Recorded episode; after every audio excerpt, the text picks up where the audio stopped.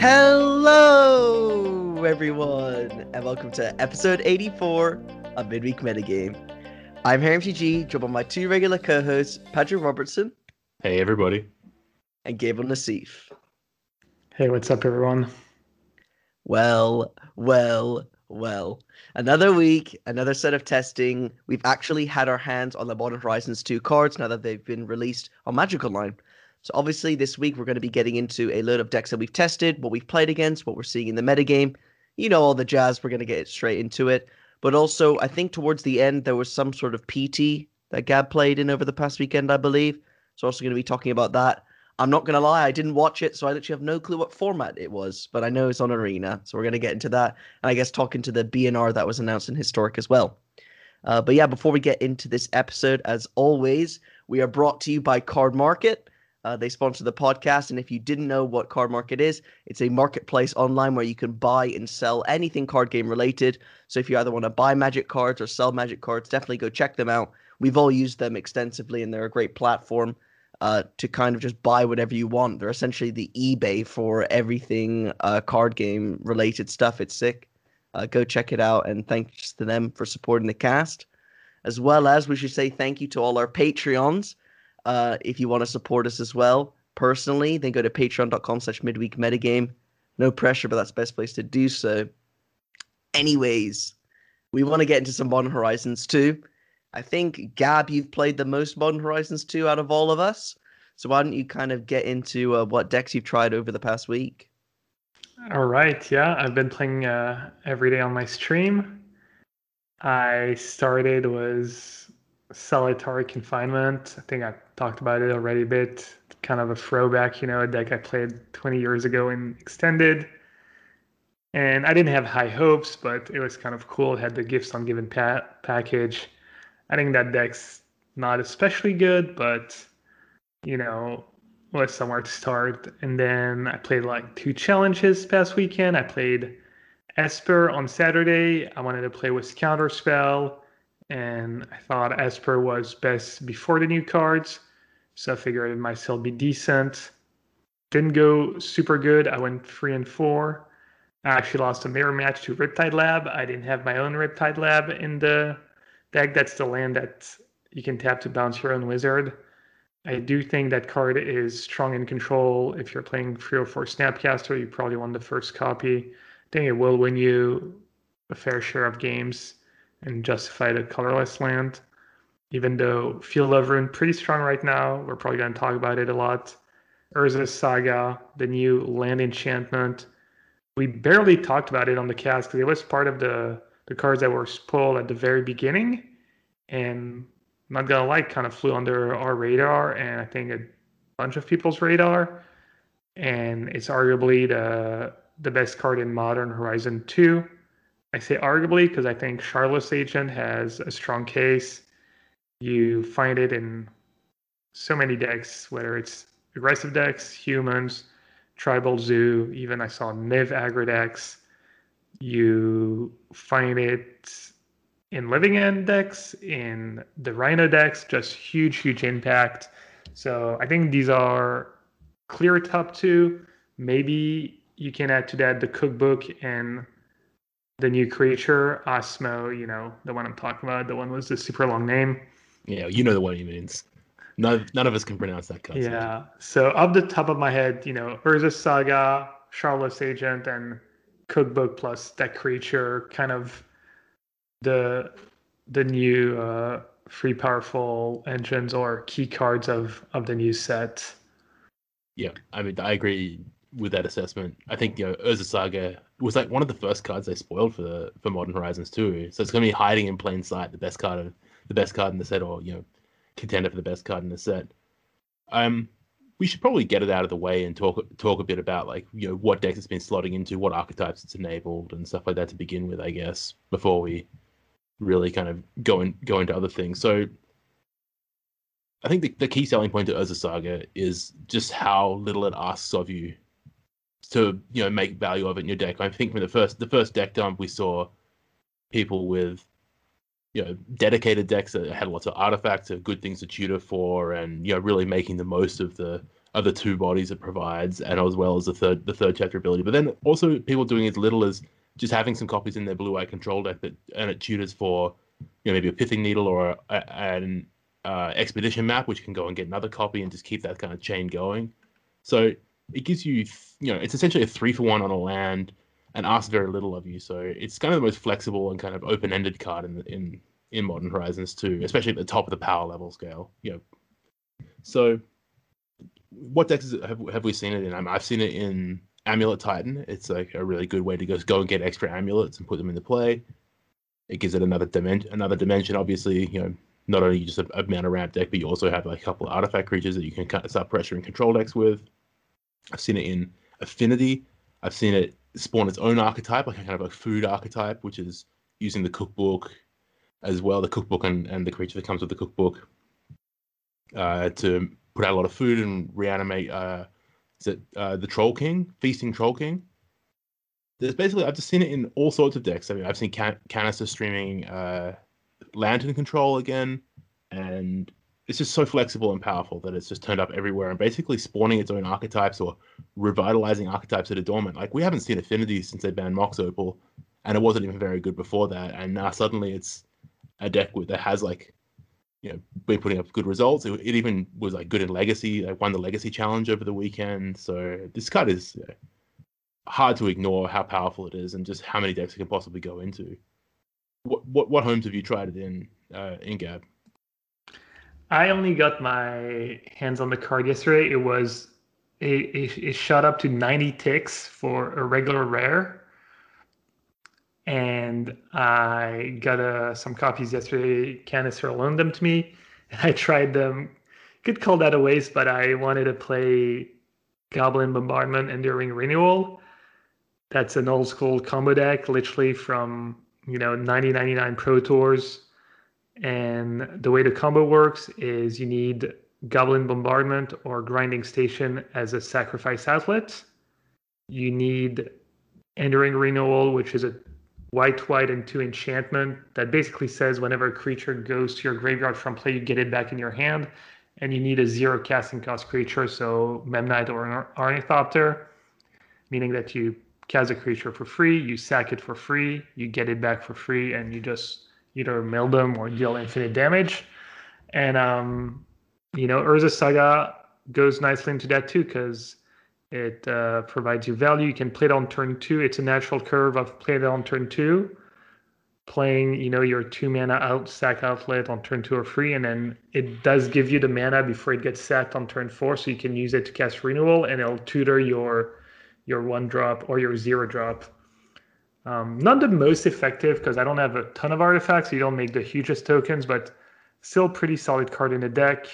You can get, you mentioned it, Bubble, Expedition Map. I was playing a Hall of Heliod's Generosity, and I was putting back, there's a Saga back on top. You can bounce it to your hand. You know, you mentioned Blue White Control. You can bounce it to your hand with Teferi.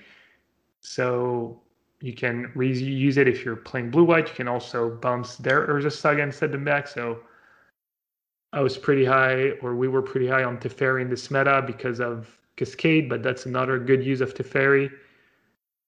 And um, yeah, I was impressed by the card. It wasn't amazing in my deck, but I could see how, you know, a deck like Affinity can be really strong now. Because you look at Affinity and it's just kind of a pile of creatures, looks super linear, and doesn't look like there's much to it. Sure, you got that 2 2 Flower Thoughtcast creature, that seems fine. You got the new equipment that pumps your creatures for, you know, it's basically a plus one plus one plating I think it also has living equipment or whatever. Yeah, it has living weapon. It's like three mana. It's a three mana creature with equipment with living weapon that has plus one plus one for each artifact and enchantment you control. Yeah. And then the list I saw had four rebukes as your only disruptive spell in the main deck. But you know, you can see how just having turn two saga and drawing maybe one rebuke can single handedly win you the game in some matchups. So yeah, card's super powerful. I haven't seen it in action in Titan or in that many decks actually, because the card was really expensive. I think people played it in that uh, food deck as well. I'm not 100% sure, but yeah, it's, certainly a big component of the the Underworld Cookbook Feasting Troll King deck. Yeah. You just make so many food tokens, and it just makes so you, your constructs are just enormous. I think the original list that I saw uh, Doomwake streaming had life in the loam as well to get it back. Yeah. For you know people who haven't seen the card in action, basically all you have to do is play it on turn two, turn turn three it gets the second counter, tap it, and two mana make a creature. If you have other zeros in play, you know it's a pretty big creature. Then third trigger before it dies, you can tap it again to make another creature. So you got two tokens out of the card, and you go get a one man, one or zero mana artifact. And um, you know, if if your opponent's playing a fair deck, that can be really hard to to deal with, and you definitely have to uh, to have a plan if if you're planning on playing some kind of fair deck. Make sure you don't just kind of you know fold to a single or just Saga. Yeah, I mean, looking at the card on card market, I mean, it shot up to thirty euros for an English copy. So I mean, people are really grabbing uh grabbing this card. But something I wanted to mention about it, though, that was kind of kind of I'm seeing is, you know, when Oko and Uro were printed into the format, for example, every single deck splashed for Oko and Uro, right? We had Infect, we had Niv, we had Control, we had Jund. All these decks are trying to play, you know, Uro and Oko. I mean, that, that's what I'm seeing with Urza's Saga right now. I mean, we're seeing Control players Urza's Saga. We're playing ag- seeing aggro decks players Urza's Saga. I mean, literally every deck is trying to play this card, and what I'm scared of is the outcome of the best Urza Saga deck, right? Because this deck is very sorry, not deck. This card is very powerful on its own, making the constructs getting you uh, what you need in a, as an artifact on the third lore. So I'm wondering what the best deck it uh, slots into. But something I thought was um interesting is that I'm seeing not much hate for the card, like specifically enchantment removal, right? I don't know where I saw it, but you can actually destroy the saga in response to the first trigger, right? So then they can't tap it for mana if you have an instant speed uh, enchantment removal. So I thought that was pretty cool, and uh, I only recently found out about that. So I think there are like downsides to it if you have a lot of hate but I think that once there's like a really good deck for this card, I mean they're already very good decks. I think I think it's potentially ban worthy. I'm going to be honest from what I've seen so far. I, I, I, you, you're definitely right. You can kill it with the, the first trigger on the stack, and so you can't have it for mana that turn. The problem with trying to find kind of hate cards for a card with with you know land and enchantment as its card types, it's just asks so it asks so much of you for a, from a deck building point of view, so that and modern's so wide open that you can't really go out of your way to target a card like Urza Saga and really expect to have good game against anyone who's turned up sleeving up anything else. Um, that's the thing. Like, there's a lot of good ways to answer it. You can pithing needle it. You can, um, you can spreading seas. Spreading seas is a really nice way of interacting with it. Like, like, like Gab said, you can bounce it with Teferi Time Raveler. There's ways of interacting with it, and interacting with it. I'd like to say profitably, but not massively profitably. Um, but at the same time, it's just would you rather be the one? Would you rather be the one playing Urza Saga or the one trying to beat it and everything else at the same time? As for what what deck it really goes into, though, I don't think we're kind of at the. I don't think we're anywhere near the final iteration of what's the best thing to be doing with this card. I've seen lots and lots of things, lots of fair decks with it. I feel like these kind of food decks are ultimately quite slow and kind of grindy. They do a good job of attacking on multiple axes. Like you can't really load up on, say, graveyard hate or artifact hate against them, because they can just you know make a, a one a one mana three three and start pressuring you. Or, or they have the kind of the troll king angle that really that, that gets going, and you know if you try and interact too much with their kind of fancy tr- fancy stuff, you just get beaten down.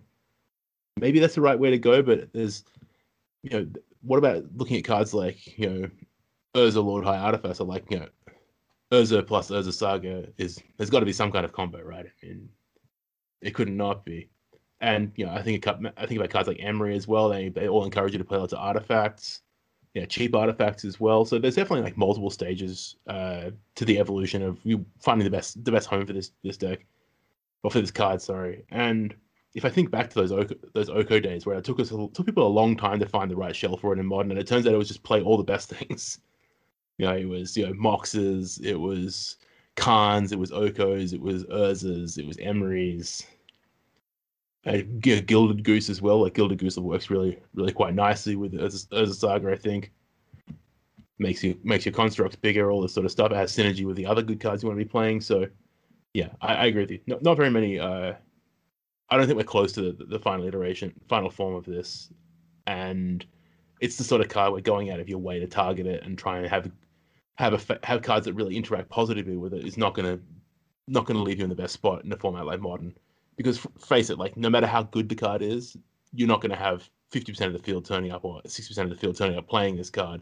You still have to beat the kind of the Tron decks, the Merfolk decks, all this sort of stuff, or the Burn decks with no with no new cards. So if I turn up with a bunch of erasers in my deck, I'm just going to die horribly.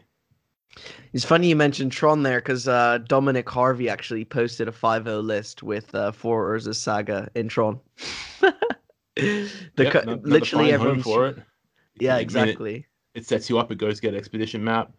You know, you get a chromatic, a chromatic sphere, chromatic star. You don't even have to play any extra cards in your deck essentially to make it valuable. Yeah, fits in there just fine, I think. Yeah. One card that um didn't surprise me alongside Urza Saga was uh, Ragavan. Obviously, I think I think I kind of said I really really like the card. Obviously, I wanted to play a lot with it, so I did over the past week. And uh, my first time casting it was out of the sideboard of Blue Moon. Obviously, I had to do some clickbait if I'm coming back with a bang. So did that. Ragavan was sick. Turn one Ragavan was awesome. Having Force of Negation backup was awesome. Um, every time I got like I've never had like felt so good connecting with a creature in my life. It's it's kind of like uh what is it? You know, it gets your blood pumping. It's like Dark Confidant, right? You pass and you just pray they don't have the removal spell before your upkeep or something. It's kind of like that. I really like it. As well as like it reminds me a lot like uh Delver. And obviously, after playing Blue Moon, t- tuned into Aspiring Spike stream, what a surprise! He's playing a Ragavan uh, kind of Delver style deck with Mishra's Bauble and Dragon Rage Channeler and uh, Expressive Iteration. So obviously copied that list too. Played some Ragavan, four copies in the main, and oh my gosh, the, card is so much fun and also so busted. I think if you're gonna have a counterplay to Urza Saga, if you're not playing, I think a Ragavan deck is gonna be really good. I think having four Force of Negation, four Ragavan, four Dragon Rage Channeler, it's such a good shell because I've never been like I've never been so impressed with uh two new one drops in the same set. Either Dragon Rage Channeler or or Ragavan turn one was insane, and the Channeler gets Delirium so fast with Surveil. Like the fact that it's Surveil one is nuts, and uh, it turns your Force of Negations into really good value. Because a lot of the time when you play Force of Negate, a lot of Force of Negations, you know, you get into these spots where it's like, well, I have to force, and I need to pray that I rip something, or I could easily burn out. Well, the Surveil one really helps. Like you force their whatever, their Liliana the Veil, you surveil the land into the graveyard, and you top deck a spell, stuff like that. I really like Dragon Rage Channeler. I really like Ragavan. Have you guys tested with or even played against these cards? Because I thought like they were almost perfect, really, for for this style of deck in the format. I have actually not faced a single Ragavan yet. Once again, Mythic Rare was the most expensive card in the set for a while. I'm not sure if it still is, but I have played against the Channeler in these uh, black red shells, kind of Death Shadow shells, and uh, yeah, the card seems really good in, on paper. I think it dominated, you know, Ragavan and Channeler. I think dominated the Legacy showcase this weekend or the Mox. There was a big Legacy tournament on Magic Online, and it was basically, you know, if you don't have your your Ragavans and your Channelers, why show up? But um, yeah.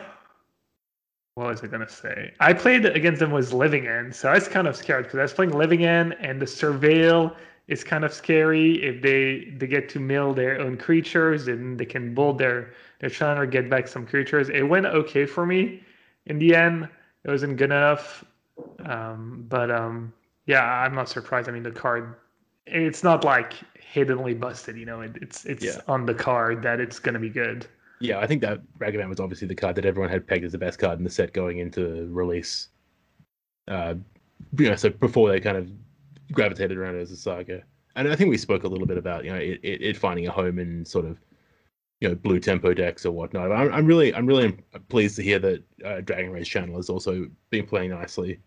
One of the problems with one of the problems with Delver is every time you would look at the top card of your library in your upkeep, I would kind of wish that I could just put it in the graveyard if it wasn't what I wanted, but I just forced to draw it every time. It was terrible. Like not only do you brick on turning a thing into a three two, but also you have to draw this land. It's just really miserable. Whereas like Channeler really gives you that kind of best of both worlds. Like you get to kind of you know filter your filter your drawers while also being a kind of cheap one mana three three threat three three threat in the mid game. That's really hard to say. Three three threat. Okay, we got it out. Great. Um, so yeah, I'm I'm pleased to hear that that was doing well. And circling back around to the kind of saga discussion where you don't want to be vul if you're a reactive deck or you know semi-reactive deck, you don't want to be putting yourself in this position where you're vulnerable to them drawing a single as a Saga. I think these proactive kind of blue red strategies that Harry's describing might be the, a way to to lean your kind of blue control decks or blue blue mid range or tempo decks uh, going forward because at least you like make the game short. And if your opponent's going to spend turns three and turns four just tapping their tapping their land to make a, a essentially a creature that's just power and toughness, if you're clocking them pretty hard and have a little bit of removal to back it up and some other interaction, then maybe that's a good way to to not make yourself vulnerable to a card like Urza Saga. Should we talk a bit about Living End though? Because you've, you've alluded to it a couple of times, Gab. Like it's the deck you spent the most time on over the over the last few days, and so you want to do you want to just kind of let us know where, where you started and where your head's at? Yeah, for sure. Um, so I played the the challenge on Saturday, three and four was for Control. wasn't super impressed and kind of decided I wanted to play something quote unquote busted on Sunday. And I think you brought up Living End, right? Yeah, so I actually played against Living End in a in a heads up queue. I just I want I wanted to test something that I was just make sure the mana was right on something, and I played a heads up queue, and someone played just cascaded just Living End cascaded against me, and I just went, oh, I should probably build that deck. That seems really easy to build, and so I just built it, and it's just it, it builds itself almost. It's just kind of all the blue cyclers, four force of negation, and then you play. Uh, you know, a few copies of Living End, uh, obviously, and then some Cascades creatures, so Violent Outburst and um, and Shardless Agent. And then one of the perks of these, you know, being blue red base essentially is you get access to uh, adventure creatures, which are, you know have a high casting cost, so they don't get hit off Cascade.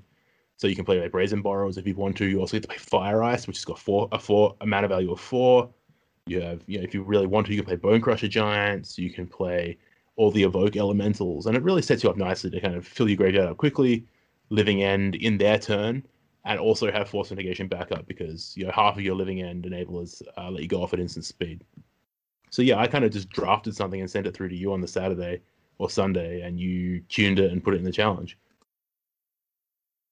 Yeah, exactly, and it made total sense. There was a deck that was already dominant in the old modern. Sodek is the one who popularized it. I'm not sure where it came from originally. Of course, Living End has been around for a while. It was a deck I really enjoyed playing uh, in its mono blue form a couple years ago.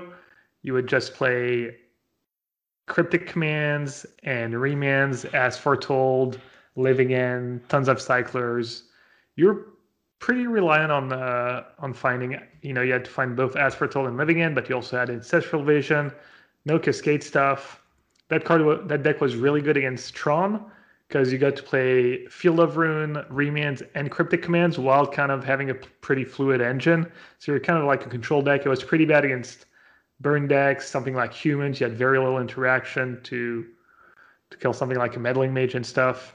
It was never a great deck, but the the Cascade version was really good and you just got such massive upgrades with Modern Horizon 2 you got Shardless Agent over Ardent Plea, meaning you don't have to be four colors anymore. You get a much cleaner mana base. And you, I mean, mostly that. Mostly that is just huge. Just cleaner mana base, less pain from your lands, and the 2 2 body is just much better than Ardent Plea. You also, you know, the most obvious ones were the sideboard cards. You got Foundation Breaker, which is the new Ingot Chewer except it's green and it's naturalized. And, uh, you know, that sounded really good to me. So I decided to build that. Played, I don't remember exactly. Couple fire eyes, couple brazen bars. I think I still had four force of negation. Had a subtlety in the main subtlety in the sideboard and played it in challenge. Started four and zero. Ended up losing my last three rounds, but I felt like it was mostly on me and sideboarding. Some really close matches, and the deck just felt really strong to me. It felt like I was winning fairly easily when I was winning, and when I was losing, it was my open's doing really well, me making a few mistakes, maybe maybe getting a little unlucky, and that's usually a really good sign. You know, when your wins are easy and your losses are all close. So play that deck, and as we're, you know, playing the deck and talking about it, we, you know, me, Twitch chat, etc., just decided that maybe Grief should be in the get in the deck. That sounded pretty busted. Uh, you know, just evoking Grief, hitting their hand getting it back when you cast Living End, making sure they don't have anything nasty in hand, and um, that that's where I took the deck after that. You know, I added Grief. It lets you get use of your extra Living Ends that you draw that are usually dead draws, so that part is super nice. And um, you know, I tuned the the creature base to have for Architect of Will. That's the blue black cycling one. And um, yeah, I've been really impressed with the deck. It's the deck I've played the most with Modern Horizon 2. I think it's really strong. It's insanely powerful. You can literally go, you know, turn one cycling, grief you, turn two cycling, either force or subtlety or spell, and turn three cascade. And it's not that it's not a fantasy draw with the deck. It's not like, oh yeah, sure, that's like a game in a hundred. It, it happens like pretty consistently. So deck's insanely powerful. The problem is it lines up kind of poorly against a lot of the hate, and it lines up kind of poorly against some strategies.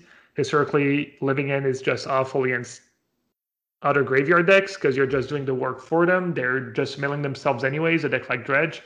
And they're like, sure, cast living, and you know, uh, they might have a bigger graveyard than you. So that part's not great. It's tough against graveyard hate. It's tough against counter spells, and um, yeah. But so as there's balance, the deck is insanely powerful, but also kind of doesn't line up super great against stuff. Yeah, the way um, the metagame shaped up early on is really worked against this deck. I think you know people leaning on cards like Feasting Troll King and you know filling their graveyard up various different ways like that. Um, you know, Dredge, Dredge being a, a, relatively popular deck, and also just not very many creature decks to really get massive advantage with the Wrath on, made it you know pretty kind of tenuous uh, to be playing this deck. I think going forward, people really trying to play counter spell as well. Uh, lots of lots of counter spells in, in the leagues and this sort of stuff. But I agree with you; it's definitely a really powerful strategy. Can we kind of like dovetail this discussion about like grief into you know what we think of the elementals overall. Harry, have you had a chance to play with any of these pitch elementals? Because I know that we're all kind of pretty. They, they received a lot of kind of attention uh, coming out of spoiler season. So, have you cast any yet, Harry? Honestly, I have played them in my sideboard, and I've brought them in but never drew them. I, I haven't been impressed, honestly, from what I've seen. Someone has cast um I've had many. Uh, what's it called? Solitude, I think, is the pl- Swords to Plowshare one cast against me. They just seem very weak. I think, I think the white one would have been way better if Death Shadow was very popular, but no one's really playing that right now. As well as, um, you know, if you're gonna play, I just don't think they're very good. I mean, that's my opinion. I haven't seen them used very well. I'm yet to be impressed by uh, one of them. I think in Legacy, I saw someone saying that the green one was really good because it's kind of like Force of Negation that you can hard cast it and it plays around days quite well or something because it's so cheap. But I honestly, I'm not impressed with them in Modern. I think they're too slim and there are spells that are cheaper that do exactly what you want without having to give up a card. I oh actually you know I did play against uh, Grief to be fair playing against like this black red discard deck. Um, the opponent massively punted though. They like evoked it and then took a card that wasn't Force of Negation in my hand and then ephemerated it. So then I just forced the ephemerate. I don't really know what they were doing, but um, that that would have actually won them the game if they took the force, but they decided not to. So I think they they have slots that they can go into, but I'm I'm not impressed with them. Also, Gab, you even came onto my stream and said you weren't impressed with them, right? Do you, you know? Do you still feel the same way? Yeah, I tried them at first in a regular blue-white control shell and was really disappointed with subtlety. They just what you said, you know, I wish I had just had mana leaks over it or literally anything. But I think you need to abuse them for them to be good. They're not they're balanced enough that it's not just like, oh, I'm in these colors, I'm going to play the card. Hard casting them is nice. I could see, you know, a card like Fury being decent in mid-range deck. You know, I saw a list that did well in prelim. It was the Ponza deck, and they were just playing four Fury in the main deck. Grief has been super impressive for me in the Living End deck but I could see it being slightly worse than forcing the, of negation in some spots. Uh, for instance, against control, it's really nice to see their hand and make them discard, but it's the good old problem of discard spells, right? They're not spending the mana. Whereas if you have force of negation, you can violent outburst end of their turn. You get to fight for free over their turn and untap and have another cascade spell, and you can kind of tax their mana and out tempo them or out mana them. Whereas grief has higher upside. But if if you grieve them and they have like four counter spells in hand, you're like, well, okay, great, I got one. Uh, how do I get? Uh, how do I cast my spells? You know, how do I force my spells through? Yeah, I think both of you are kind of alluding to the point that that I was going to make as well, which is that I don't think that you just put these into decks that aren't doing unfair things. So yeah, Grief's really good in Living End because it's, it's ultimately an unfair deck, and if you're playing like an unfair strategy, who cares about two for one yourself really? you know, you you you, re, you basically recoup the card advantage by shortening the length of the game or doing something that's basically doesn't matter how many cards your opponent has more than you. You know, you just punch a hole through them and and, and do your thing. Whereas you know people trying to play it in kind of you know blue white control decks like you know, subtleties or what's the what's the white one called again? Solitude. Solitude, yeah, subtlety or solitude in those decks. Like you don't really ever want to two for one yourself to just kill a creature. There aren't that there aren't so many obscenely powerful things in mod that you need to be that you need to be like, two wanting yourself towards them. Uh, so yeah, I'm not, so, not surprised they kind of haven't quite lived up to the hype. Uh, the green one definitely looks pretty impressive to me in uh, older formats like Legacy or whatnot as well. I think just any way to interact for free in those formats and interacting with the graveyard obviously gets better the, the older the format is. Yeah, so they're definitely got a place. I just they haven't quite lived up to people's expectations, but I think they're actually a really nice power level for modern you know they'll they'll see play in roles like you know in, in your living end deck or, or or other strategies like that. Maybe reanimator if it, it becomes a thing one day, but not they're not kind of automatic four of includes or even includes in small numbers. Like I think we will kind of you know dabbling like oh we'll just play like some force negations and like one subtlety, but like who really cares? You don't need a subtlety. It's not very good. So I'm think, sorry. Sorry. Yeah, yeah. You can. Yeah, that's fine. Harry, go. I was honestly just gonna say, like, I think looking at them individually, like without a support card, I feel like the red one might be the best fit for modern now because with without so like obviously I think grief is great with ephemerate, but I mean on their own, like um I think Fury might be really good because I saw a few fair decks um absolutely destroying affinity, right, wiping their board because it actually allows you to get like a three for two or a two for two. Whereas I think you know the biggest problem is that you're two for oneing yourself for a very narrow effect, right? Like force of negation is narrow, but narrow in a way that you want it to be. Whereas like subtlety is like kind of an Aether Gust, which is really more of a sideboard card, and then solitude as well is kind of like a sideboard card, really, because you're two for oneing yourself to remove one creature. Like I think all the cards individually have a meta game where they work well in. For example, like a Death Shadow meta for solitude, but I think that you know you're, just so limited with two for one yourself for such a weak effect. Yeah, I, I, agree with you, and especially about Fury as well. I think that card's got a potential to be a, a, a player in essentially like a more or less fair deck because it has that ability to to not not be card disadvantaged by default. You know, you know, killing two creatures or even three if you're really lucky can mitigate that the the, the cost of pitching a spell. I was also I also think it's really it's in the right colors to take advantage of the tempo aspect that you gain from it quite a lot as well. So like maybe if you're like the mono red mirror or whatnot, like if you got if you can get get yourself on board and then just clear out their creatures, essentially taking two turns for the price of one. You know, I think that can really give you quite quite a solid solid edge as well. So yeah, it's got it's got the most legs in terms of kind of like just fair fair deck inclusions. I think. I think it would be irresponsible for us to not talk about counterspell. And obviously, I hinted at it earlier that I did play some Blue Moon uh, this past week. I also played some Blue White Control as well, so I can get into that too. But honestly, like with counterspell in the format now, I feel like my control decks are just way faster. I feel like I'm sandbagging less. I feel like I'm slamming more, and also I feel like my Archmage's charms are drawing a lot more cards. I feel like, um, you know, a big problem with Blue Moon in the past is I talked about like having to play Behold the Multiverse, for example, and Remand because you need to keep your uh, the cards flowing. Whereas with Counterspell now, I feel like um, I'm quite flooded on interaction a lot of the time, as well as playing Fire and Ice as well, having that kind of uh, flexibility to either like tap a permanent draw card or kill something was really, really good. And I felt like Blue Moon is finally coming together as a deck to actually uh, be somewhat playable in the sense that it may- maybe could be tier two. But I guess kind of deviating a little bit as well. Fire and Ice. I think I kind of said on the cast I highly doubted it. You know, two mana for two kind of somewhat mediocre effects is pretty weak. But when you think about it in reality, like I was saying, you know, you get flooded on card draw or removal spells. Well, when they're both in one, it's really nice. As well as with Snapcaster Mage. You know, what was really great is I was in a spot against humans where they had um th- there was a human on the stack and there was one card in their hand and they had an Aether Vial up. So I just tap draw the Aether Vial, they had to vial in their creature and it gave me perfect information what I wanted to do. So that interaction was nice. You know, all these little things come into play.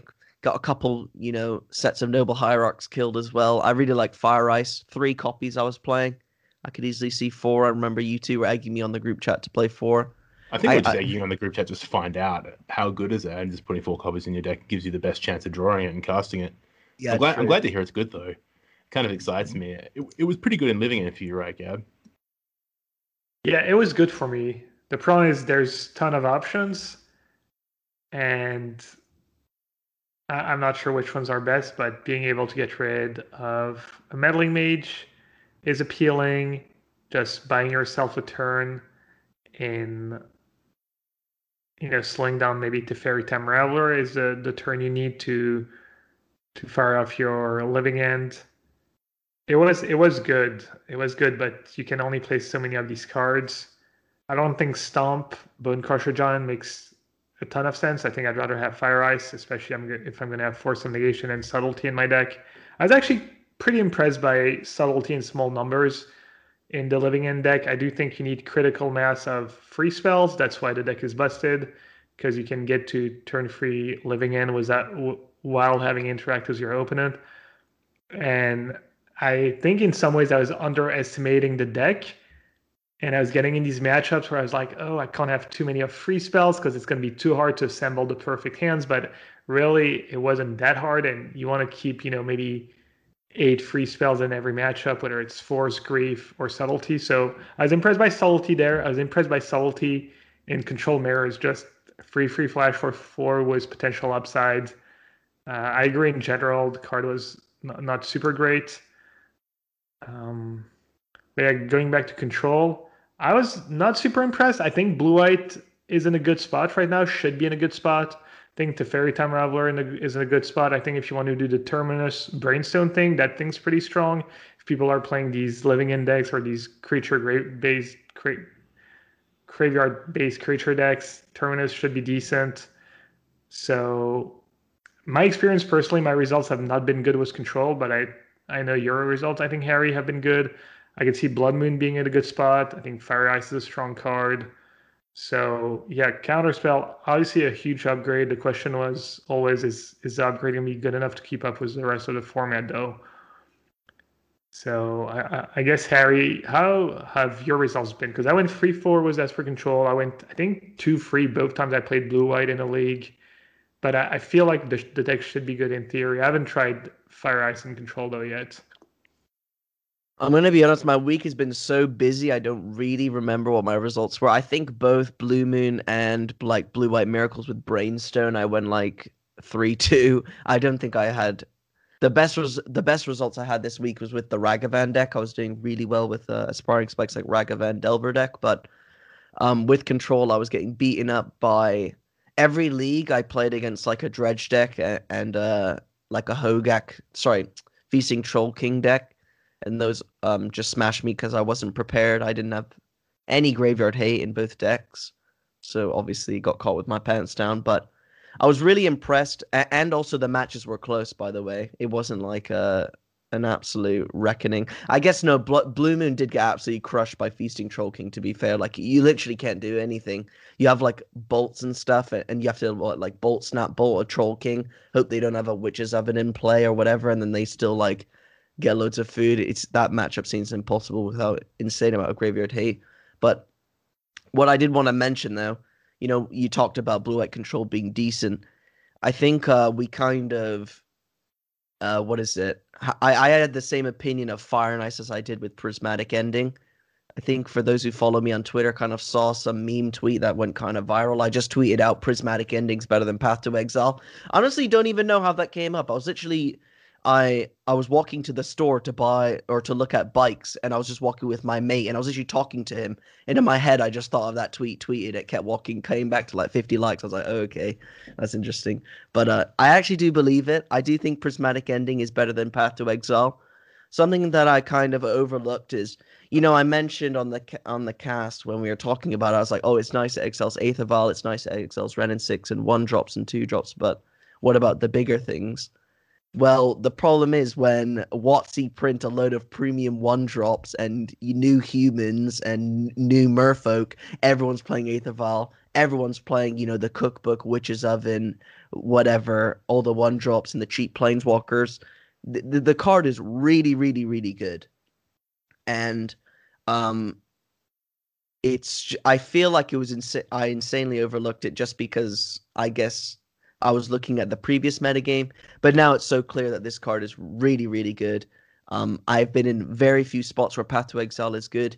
You can make an argument that Path is good against Feasting Troll King, but like I mentioned, don't forget they play Witch's Oven, and also they play multiple copies of Feasting Troll King as well. So uh, I think that Prismatic Ending's here to stay. I think it's very powerful. I also think that Teferi Time Raveler is a lot, lot better in this metagame because with everyone playing one drops and cheap things and artifacts and whatnot, um, Teferi Time Raveler is great against all that, as well as it's great with uh, Prismatic Ending with the plus one.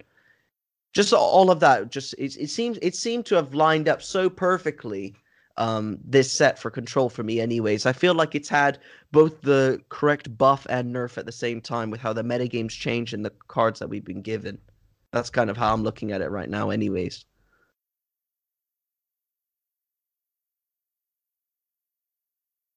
Yeah, I've been the most impressed by that uh, Feasting Troll King deck. The the synergies, the card that kind of makes the deck is uh, somewhat of an obscure one. Ovalchase Daredevil. It's a 4-2 for a black and free. It's a human pilot, and it says whenever an artifact enters the battlefield under your control, you may return Ovalchase Daredevil from your graveyard to your hand. So you basically discard it to go to the cookbook. You get a, a food, and it just goes straight back to your hand. And yeah, I played twice against that deck with Living End. I lost twice. The first time I wasn't super prepared. I didn't have enough graveyard hate. Lost pretty miserably. I guess game one was kind of close. I got him really low, but yeah, hard. Second time, felt like I got outdrawn. Opened him, had a good good draw game one. Game two, they just went double Leyline of the Void on turn zero and a solid draw to go with it. So that was hard to beat but yeah, that that that's the deck that impressed me impressed me the most. That engine's just so strong, whether it's Jund or people have been playing blue for Rebuke and Emry. Uh, there's there's a few shell, but that Asmo, Cookbook, Daredevil, Shell, just really really strong, really good against creature decks. You just sack two foos to the free free to kill a creature. Um, super yeah, super, super impressed. I keep forgetting that uh, Azmodan. I'm just gonna call it Azmodan, even though it's a, a character from Diablo or something. Yeah, I'm I'm keep forgetting that card has actual text at the very bottom that just says plague wind your opponent as well. Just kill all their creatures. It doesn't matter. It's so good. One mana three three kill your creatures.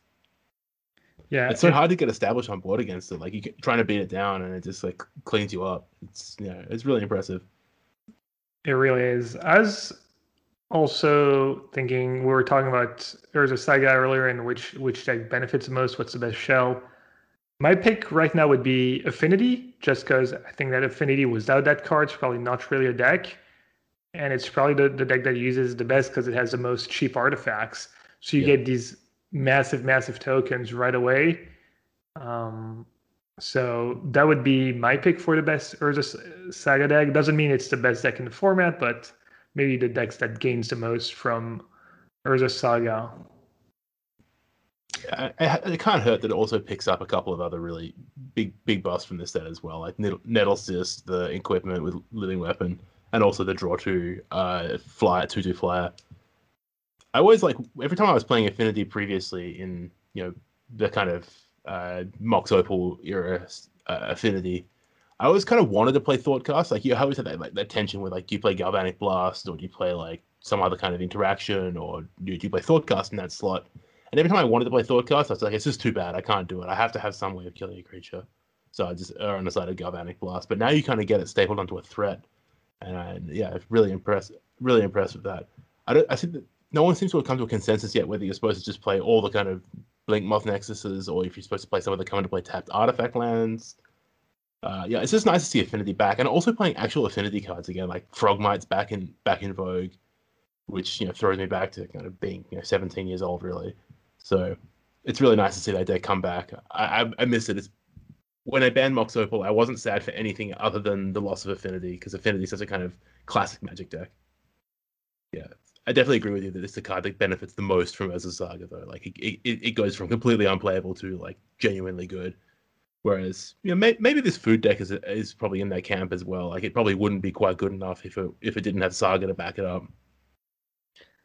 Honestly, I, I feel like I, I- I don't want to agree with you guys because it's boring. I'm going to disagree. I think I think it's good in Affinity, but I feel like Affinity, um, what is it? I think that sorry, sorry.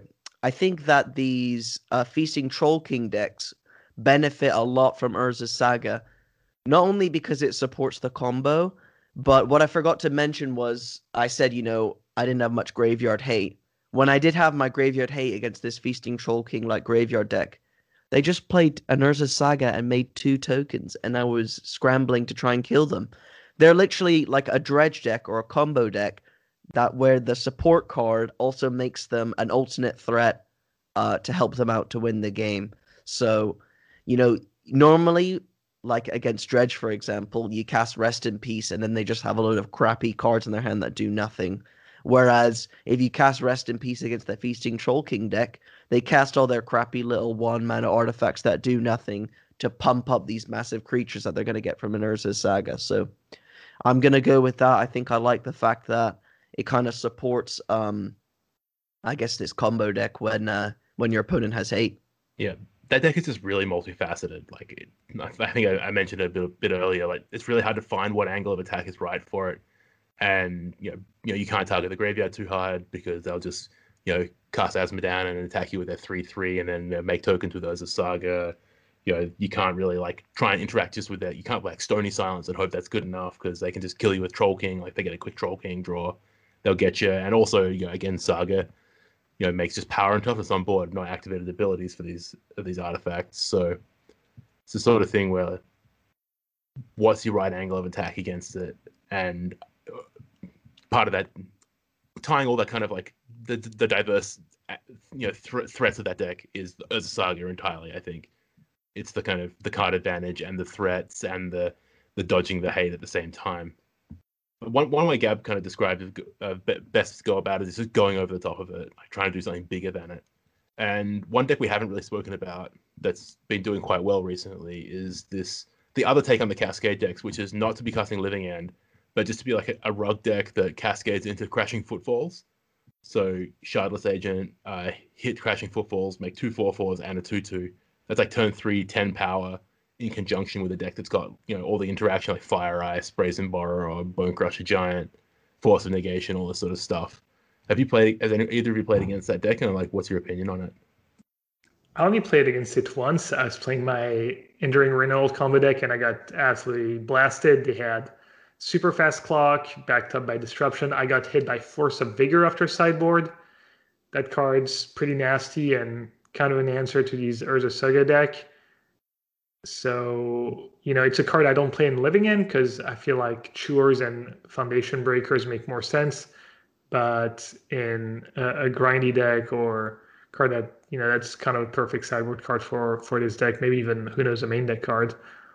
And I was super impressed for some reason when when I saw this deck, I was like, yeah, that deck looks pretty good, but you know, you know, a couple fatal pushes, a couple removal spells, and then what? For some reason, my brain did not comprehend that you could just go turn three Shardless Agent, get two four four, turn four, you just do it again, you get two more four four. You know, it just it's not like Living End where you have to. The first one's really good, but then the second one's kind of awkward. No, you just keep casting them.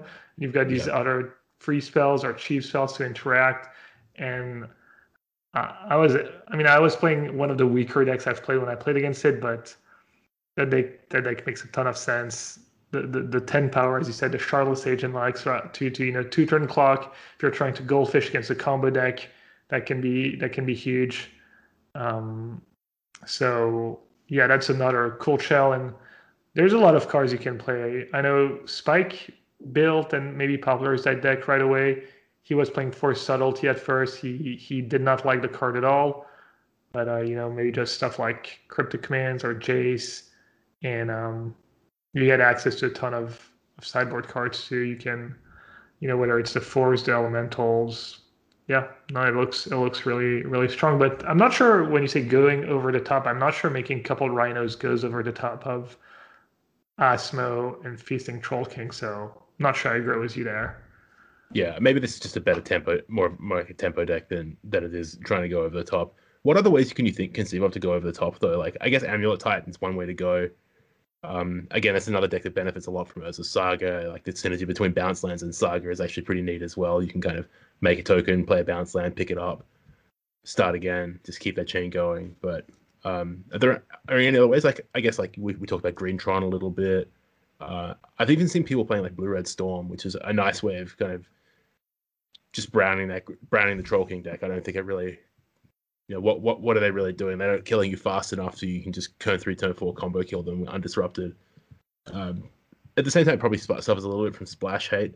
This is one of the other things as well, like where you're saying your Living End deck is kind of like randomly bad, badly positioned. It's like people play a little bit of little bit of graveyard hate here and there. Just kind of all the splash damage from the the Feasting Troll King deck really really doing a number on on Living End. So I'm I'm not sure what the best way of going over the top of it is right now and that's that's that, that's got me left me a little bit puzzled. I think, how do I attack this format? Yeah, as I said, I only played against it twice. I got beaten pretty badly twice, so we'll see. Um, Rhinos is also something that people have mentioned to me playing that in my Living End sideboard to dodge the hate, and I was against it, but I think it was the same thing for some reason. I didn't think you could just play it, play it again. I felt like, oh, that's not going to be good with my plan because then I have all these cycling creatures that what are they doing for me besides cycling? That doesn't sound so appealing.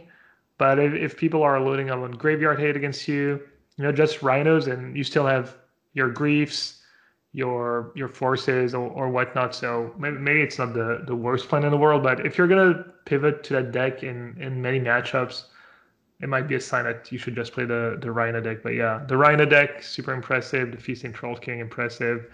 Finity looks looks strong with Urza Saga.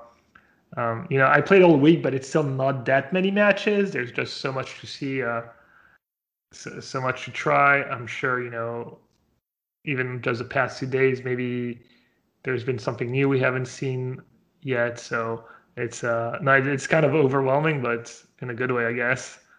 I agree with you. Definitely, it's pretty overwhelming at the moment. I'm not really sure where to start. I could, my, my first instinct was like, I'm just gonna put counterspell and Esper control, and then I was like, I can't figure anything else out. I'm done. I'm just gonna wait for it all to shake out. Yeah, one one big question for me is Ragavan because that card was so expensive. You really didn't see, you know, as I said, I haven't played against it a single time. Seen people play with it. I saw a streamer called Connorman. He went on an 18 and 2 run was Zoo, just tribal Zoo, Ragavan, Goyf. He was playing all the new two drops. He was playing the Territorial Kavu and the the Draco. And he had Ragavan as his one drops. He was playing Tribal Flames and Primal Might. He also had Shardless Agent and Mantis Rider, and I believe eight Hierarchs or six Hierarchs. So makes sense, you know, just super, super efficient cards. You get arguably the best card in the new set. And um, I was watching Spike play it, and I was impressed by the the dash. I almost feel like if you remove dash from Ragavan, it's kind of an okay card, but the the dash on top of everything else, meaning that's an even better top deck in the mid game. And you know, he was even dashing it on turn three or something. You know, just going. It's not like dash is only like a, you know late in the game, just as early as turn three. Sometimes you've emptied your hand, and the best thing you can do is you know dashing is just better than casting it. Yeah, from my experience, I mean, honestly, there's been a lot of games where I just go turn one Ragavan, they fatal push it, and then turn two, I have another Ragavan, so I just dash it in and and get the the treasure, and then play like a channeler or something. Um, I really love Ragavan, but also something don't forget as well. I'm pretty sure the rental services are closed for Modern Horizons 2. Oh well, no, they only opened up today for people who are less than three months on ManaTraders, as well as like Cardhoarder i think is one week after the set. So i feel like people are not playing with the really expensive cards as much because it's hard to rent them right now or just buy them straight out. And uh, that's why we're not seeing as much play with them. But i think the next week we'll actually get a real perspective on you know what are people doing with ragavan? Because i honestly think the card is insane. Against any discard deck you know you attack get a discard spell discard. oh it's just too good. It's just too much value. It's too much fun. And as well as, you know how many times I played Ragavan turn one, attacked, and or Archmage's Charm turn two? The, the card is nuts. The card is actually nuts. Yeah, Think that does sound it. incredible. It's aggro, card draw, and ramp for one mana. And it has dash. Nah, this card is. You cannot say this card is average. It's aggro, ramp, and card draw. Sorry, I love it too much. I'm certainly not trying to pretend it's an average card. It, it seems incredible to me. It's again, I think this card availability thing has shaped the way the last the last you know week or the first, or the first week of this format's played out. So yeah, I, I'm definitely curious to see what happens once more people get their hands on all the cards. Well, I think we've kind of talked about all the decks we had in our show notes, but one thing I wanted to mention actually now is Unholy Heat before we end the modern discussion. Um, it's a one mana instant and it says deal two damage to target creature or planeswalker. And if you have delirium, deal six damage instead. And I played this in Aspiring Spikes um like Delver deck. And it really impressed me because it's essentially magmatic sinkhole, right? But almost better. Sinkhole is a six mana, you know, d- uh, delve spell, and it's only really good against um what is it kind of more mid-rangey decks than aggro decks whereas unholy heat it's a shock on the early turns and it it it's a a big amount of damage on the later turns if you want to like play around prowess. Same thing with the mid-range decks though. It's a shock on the early turns for like a dark confidant or maybe like a ignoble hierarch. Then it can kill like a lily veil in the late game I think that this is definitely going to be going into my Blue list. Now that I've played it in the Aspiring Spikes Delver deck, I think it's actually very, very powerful. If you think about it as well, it's basically the same thing as. Oh, wait, no, it's Delirium. No, it can't go in my Blue deck. I ain't making Delirium. I wish it could. But it's essentially the same as Sinkhole, right? Because you need to fill the graveyard for Sinkhole to be castable. And then obviously this card, you need uh, the graveyard to be filled to have Delirium. So I was really impressed by it, and uh, I think that it's kind of a really good option alongside Lightning Bolt for the format. Yeah, there certainly hasn't been kind of much consensus as to what that kind of removal spell, like you know, five, six, seven, might be in your in, in a deck that wants it, especially if that deck, that deck has two colors. So yeah, I, I'm interested to see, hear that you, you thought this card was good has it really been easy to turn on delirium? Like, what kind of range of things are you playing? You obviously like land is trivial, instant is trivial. You play bauble as well, and then like just a mix of some number of sorceries and creatures, one one up in the graveyard. Yeah. So, um, I think the card is really supported by the Dragon Rage Channeler. Uh, to be honest, as well as you're naturally going to fill up your graveyard when you have f- four Archmage's Charms uh, and four Expressive Iteration. I was never really in spots where I was really making an effort to get delirium because I was just naturally getting it so fast. So I feel like you know you, just get it naturally. You're not really fighting for it. You know you got baubles and and lands creatures and stuff. And the surveil really helps. As well as like your opponent plays discard, your opponent plays removal spells, you got force negation in your deck and stuff like that. Graveyard fills up really quick, you get delirium. I don't need to really ramble about that. My experience playing against the the Channeler when they were playing red black is they were not getting delirium that fast, honestly. Really? The, the, the surveil part against my living was scary, but they were not that card was not hitting me for free damage on turn two or three really. Even though I had yeah, because it was like instants and lands, maybe sorcery that's free. If you don't have the bubble, uh, it's not it's not that trivial honestly, but maybe, maybe they were getting a little unlucky. I think the card's good. I just don't think it was just super super easy. I honestly think my channelers were three threes more than one ones for for most of my my two leagues. I mean, maybe I was getting really lucky, but I don't know. Yeah, m- maybe I don't know. I I thought I was getting delirium a lot. To be fair, maybe I'm kind of it's bad hindsight, but I don't know. That's That- possible. more more play testing will help out for next week. Anyways, we've exhausted modern this week. Gab, you did have a PT. Uh, yeah, why- the why don't you tell us uh, about it? I, I was so busy. I was able to play both challenges this weekend. Yeah, it was standard and historic, and I didn't make day two again. I did a bit better than last time. I was actually three and two, and I had to win one of the last two.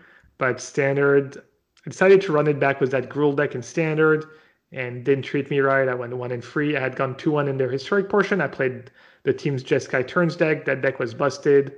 We put three people in the top eight, mostly on the back of that Jeskai Turns deck being great. It's the Velomachus in the Mobile Creativity deck, where you try to just put the dragon into play on turn four and hope to hit Time Warp and go off. But even without that, deck's pretty pretty good. We had the Nezahal tech in the sideboard that no one else had, even though other people's plans were also solid. Sam Pardee, who ended up winning the tournament, I believe, had Shark Typhoons and commence the end game after sideboard was a bunch of bounce spells like either Perilous Voyage or Into the Roil, maybe a combination of both.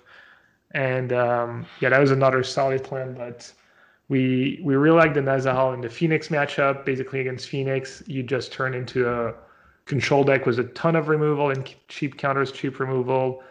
Uh, and you know we're expecting people to bring in Fry against us, which is super good against a dragon. And to dodge that, we just had Nezahal. It was a tag that Brent Vos came up with when he was testing for the last few tournaments. He was working on a blue red list. Um, you know the old combo list where you had to to play creativity for two and you're trying to hit the blue red god and the two five creatures that loot where you just basically make a one one draw a card loot so you make another one one you get like 30 one one haste flyers and kill them that way. So we kind of had that in our back pocket and paid off. Unfortunately you know standard went poorly for me. I think that Gruul deck's kind of whatever. I think it's fine. I think i still got a little unlucky with the pairings. I didn't get paired against sultai a single time I think our is a Dragons matchup was also somewhat decent. Didn't get paired against that. So yeah. Yeah, it's not like that deck can really. You can say that deck's bad though. I mean, Raf did fine with it. He did, did he do fine with it the first time as well? But he definitely top eight at this tournament as well, right? Yeah, he did well with it. I think he went six and two in standard. I think Kai not sure what his over record was. He went maybe four and four, maybe Cuneo went three and five or four and four. Reid didn't make day two either, but I think he only got to play a couple of rounds of standard, so maybe he went one and one. So overall the deck maybe went like 50-50, which is Okay. not great, but not terrible for standard.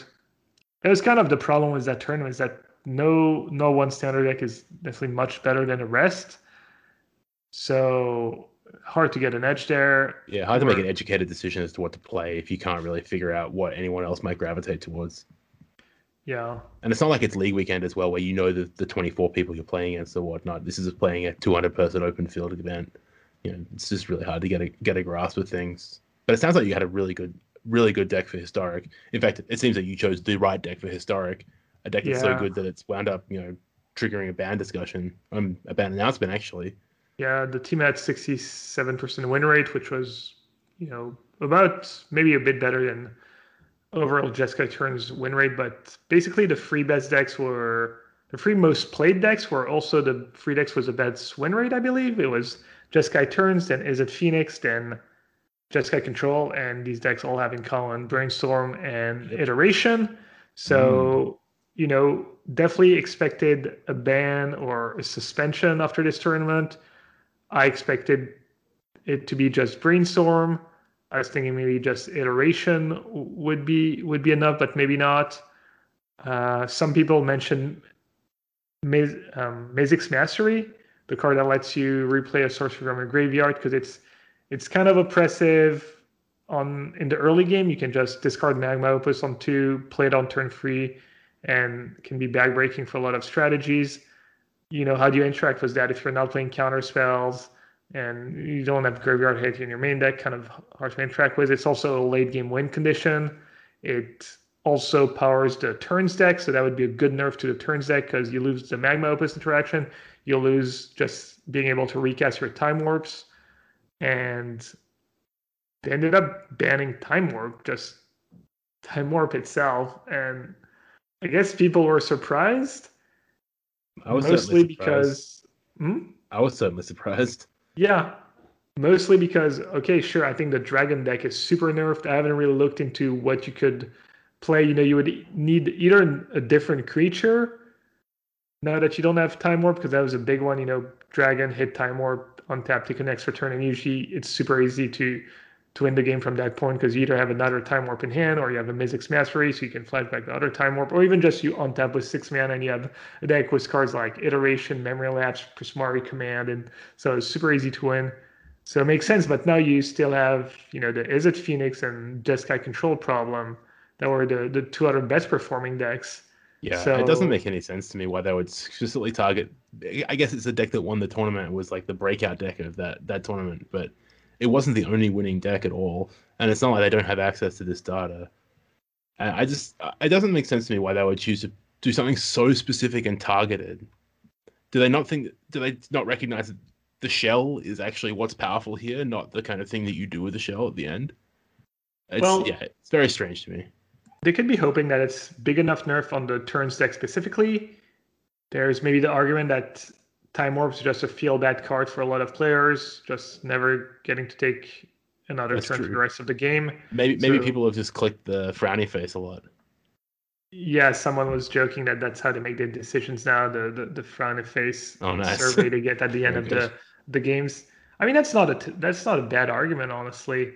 And they're hoping that maybe just the meta can adapt to Phoenix and Jeskai Control or these brainstorm iteration decks.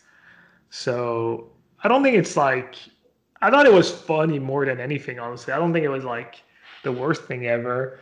I uh, I joked that you know the decks it's it's it's not called Jeskai draw free put back to it's called Jeskai turn so they just banned the namesake. But we'll see. We'll see. Maybe I'll, they maybe they want to keep brainstorm part of the historic identity I didn't even read the the arguments for time warp you know they always kind of explain so maybe they have this this you know 5D chess vision for the format that we can't see yet um, who- knows but it was definitely I don't think anyone saw Time Warp coming really. It wouldn't have been in my top five cards to ban. I don't think. I liked it. I liked the suggestion of Mizzix Mastery. I thought that was really nice. It's the redundancy on the time warp plus the kind of, you know, it's the thing that ties the room together a lot in that in that uh, Jess Jeskai creativity combo deck. You know, it gives you the redundancy on the time walk. It also gives you that second that secondary plan of you know, just fast magma opus. Yeah, it was just the perfect card for that that that, that sort of deck. But you know, Time Walk is what it is, so it's banned now. And Historic will honestly, it probably won't even shake out that much. I mean, it didn't disrupt the actual like two most played decks, or so Yeah. Normally after these bans, you're kind of like, oh, well, we'll see how the format plays out. But I kind of, I, I kind of get a good, I got to feel like I've got a pretty good idea as to what happens in historic now. Just the the law Lorehold deck or whatever goes away, and we just still have Phoenix at the top and Jet control. Yeah, It might be a little bit of movement underneath that, but I I don't know. It's strange to me. Yeah, It- we'll it's, see. it's, it's somewhat disappointing though because I feel like I was really excited for historic about you know a month ago, and now I'm a little bit kind of okay, all right. It's just yeah, I don't know. Maybe it's a constant desire for change and upheaval and uh, and stuff that the last kind of 12 months, 24 months of Magic has instilled in me. But you know, I, was hoping for more of a change. Whereas, you know, if you asked me five years ago, I would have been like, no, like a deck just did well at a tournament. Why would you ban it? That's you know, Yeah. we'll figure it out. I feel like it might be enough of a shakeup for the next tournament, but I'm not sure past that. You know, I feel like you know I have to I have my the next league weekend, the last league weekend of the year. I'm tied with Reid right now. Seth took a monster lead. He just had amazing performances. He went 10 and 2 in the league weekend. He top eighted that tournament. So I think he's six points ahead of us now, or maybe even more.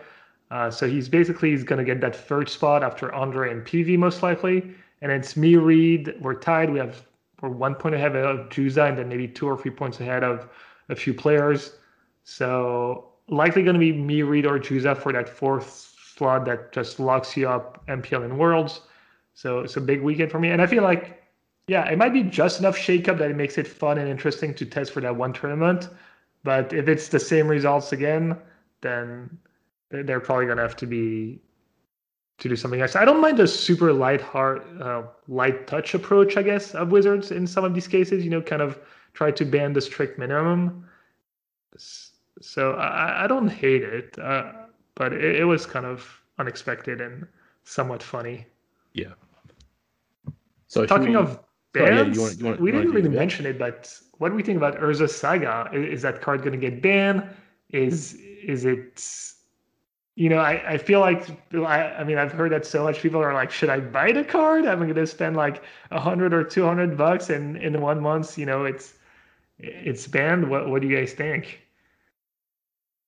I actually think it's um going to get banned because I feel like it's exactly what Oko and Uro are doing or were doing. You know, every deck is trying to play it, and I feel like when you have these metas where every deck is trying to play the card, eventually it's going to get banned. It's a borderline card. You know, I remember saying a lot of the time Uro was a borderline card.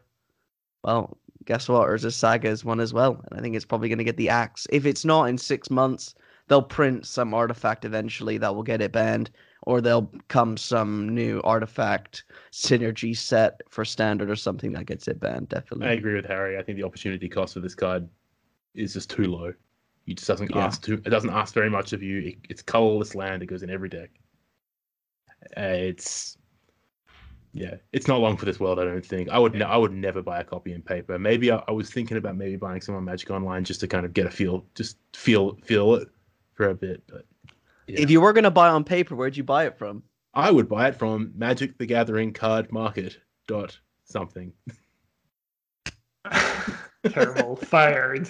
What about Ra- what about Ragavan and Shardless Agent though? Is aren't these two cards also kind of like every every deck should start with four Ragavan, every deck should start with four Shardless Agent? No, I don't. I don't think so. I think that three ma- three mana card advantage spell, like you know, which uh, Agent is, isn't anomalous for modern. Yes, it's very good. Yes, it's like gonna gonna probably gonna be a big player in the format, but it's not some card that's just absolutely unbeatable. And it doesn't go in every single deck. It's just kind of like creates a little arch- sub archetype or whatnot. And Ragavan, I mean, for as powerful it is, it's still a creature. It's just a creature with power and toughness that dies to a lot of spells. Like every single spell that interacts with the creature will kill it. I think that it's. I think that you know they're both very good cards, but you can't really make the argument they just go in every every deck's land base essentially. I was just appalled when I saw that Magus of the Moon deck. So, so Magus of the Moon, the Magic Online user, not the card. Yeah, his blue eye, his blue eye control deck, which is just straight up blue eye control, but it just has some baubles and an expedition map and four Urza Saga in it. Uh, that that that's a, bridge too far in my opinion. I just, it's Don't- too much. don't you guys think just these decks are doing well because people are still trying too much random stuff, and when the the, the meta settles, it, it would be mu- it will be much tougher. That, that card just straight up dies to Blood Moon, right? It di- I know it dies to Spreading Seas. You cast Spreading Seas. Yeah. We, we we mentioned it, but we didn't. You know, it's not obvious. The card actually just dies because basically, I think it means that it considers it's resolved all its chapters, and so Spreading Seas is straight up blue and one. You know, Stone Rain draw a card. Same for the Merfolk. I'm assuming Blood Moon does the same thing. If turning into island kills it, Blood Moon turns into mountain and kills it as well. Look, I, I think there are definitely ways that you can target the card, but it's the sort of thing where it's just do you want to be the person hoping to play that play that matchup or do you want to be playing the person playing the broken thing? And I think just playing the broken thing is uh, where it's got to be. I, I, def- I, I think that we there is some element of yeah, people are just trying things out at the moment, and you know these decks are you know becoming refined and punishing people who are doing things that are less powerful. But I think that when all, all the dust is settled, the top the top dog will have this this card in it, and I think the second top dog will probably have it in it too, and maybe the third. I'm not sure I agree. I'm not sure. I mean, my memory's not good, so I never remember what happened in old format. But isn't that the case of okay, someone figured out that kind of really powerful strat, and it's really good right now while everyone's still messing around. So everyone's like, oh, it's broken. Yeah, it's week one on week one of the format. They they might just be beating up on like, you know, bad decks. I mean, when I've been playing that Living End deck, it's uh, you know, whenever I don't play against one of the real good decks or maybe something like blue white control that's pretty hateful, I've, I felt like I've had a pretty easy time um, beating, you know, even a card like Dauthi Voidwalker, that card's super hateful. It exiles graveyard, you know, when you cycle.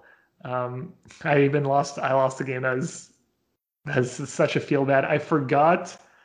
I was super lazy. I cast Outburst on my turn instead of their turn. So they brought back their free two. And the way it works is the free two comes back, my Living End resolves, it gets exiled, and it just untapped, sag the free two to recast my Living End, and uh, that's how I lost the game. But yeah, point is, you know, playing lots of these unrefined stat, it's super easy to feel like your deck's busted on week one of a new format because you okay, you found something really good, sure, but is it really gonna hold up? You know, I was looking the last the last couple uh the the very last modern prelim and the, the top decks were white red prowess no new cards blue red prowess no new cards. I think there was canister was that engine and then there was i think a red green ponza deck was fury but you know they were playing blood moon they're playing they're, they're ready you know they're already ready. So i'm i'll you know i'm reserving judgment. Kind of the the classic balanced approach uh you Classic know. fence, classic fence sitter. yeah as neutral as possible. Yeah. No, I think it'll get banned in three months. That's my guess. All right, you're taking three months. All right, I'll I'll I'll take the over on three months. Gab, over or under three months, or never. I guess you're never. if it gets banned, I don't know. I don't remember how ban how fast Oko got banned. I think I think it might be. one. I think it might be never. Maybe maybe they'll unban stuff. Maybe it was one month in standard. I mean, they're printing all, all these ridiculous cards in Modern Horizon or like really powerful cards. Why? I mean, this one, why not unban stuff? yeah, they'll I- just print something better to uh, beat it. Okay, well, sadly, got to wrap up. I mean, I've got to go soon, so why don't we finish off the episode with the prices right again? So I guess for those who didn't last listen last week, uh, per our contract with Cardmarket, we got to discuss prices of cards and what's the best way to do that, but make it into a game like Life on the Line. So we're going to be playing the prices right, uh, and we'll do it with one card, and basically we're all going to guess how much we think the card costs, and then the person closest to it wins. So why don't we do it with um, with uh, Grief, as I think that card had a lot of hype coming up to the set's release, and then now that it's come out, I feel like people aren't really playing with it as much as they were talking with it. I'm going to start it off though. I think a booster must be like eight euros, nine euros. So I'm going to say it's 12 euros. That's my guess. Grief. Right, I'm gonna go 18 euro. All right, and just to mention, we're not playing the actual prices right rule where you can game people and overbid them by one cent. It's whoever gets closer. So 12, 18. I guess I probably have a pretty big edge going last, anyways. Huge edge. Yeah, because I can just go 1801. Yeah, exactly, and get everything above 18. All right, I'll I'll I'll, I'll be a bit more. Uh, I, I love that you're like, we can't game it, but seeing as a, but still, I will game it since I'm going last. All right, 12, 18. You know what? I'll go. I'll gamble. I'll go 24 euros. I'll give you guys a shot. Oh, that's very generous of you. I just went to cardmarket.com and checked out Grief English copy cheapest twenty nine ninety. Oh, yeah, dude, I was shocked. I was, 29.90. if you guys hadn't bid so low, if I was going first, I think I probably would have bid like 25 or 30 when, when, euros. when Harry opened at 12, I thought I was. I, I, it immediately erased my desire to go to open at 30. Yeah. yeah. All right, Gab, you win. We're very bad at this game, but go to Cardmarket and spend your money. Yeah, yeah. Awesome. Okay, and I guess we should finish with Life on the Line. For those new listening, don't know what it is. It's a theoretical tournament tomorrow. If you win the event, you live. If you lose, you die. You got to bring a deck from every format we talked about today, which I guess is modern and historic, maybe. And modern, I'm gonna. Liz. Oh, just modern. We're gonna be playing the uh, Spikes Dragon Rage Channeler deck, uh, Delver, and all that Ragavan stuff. What about you?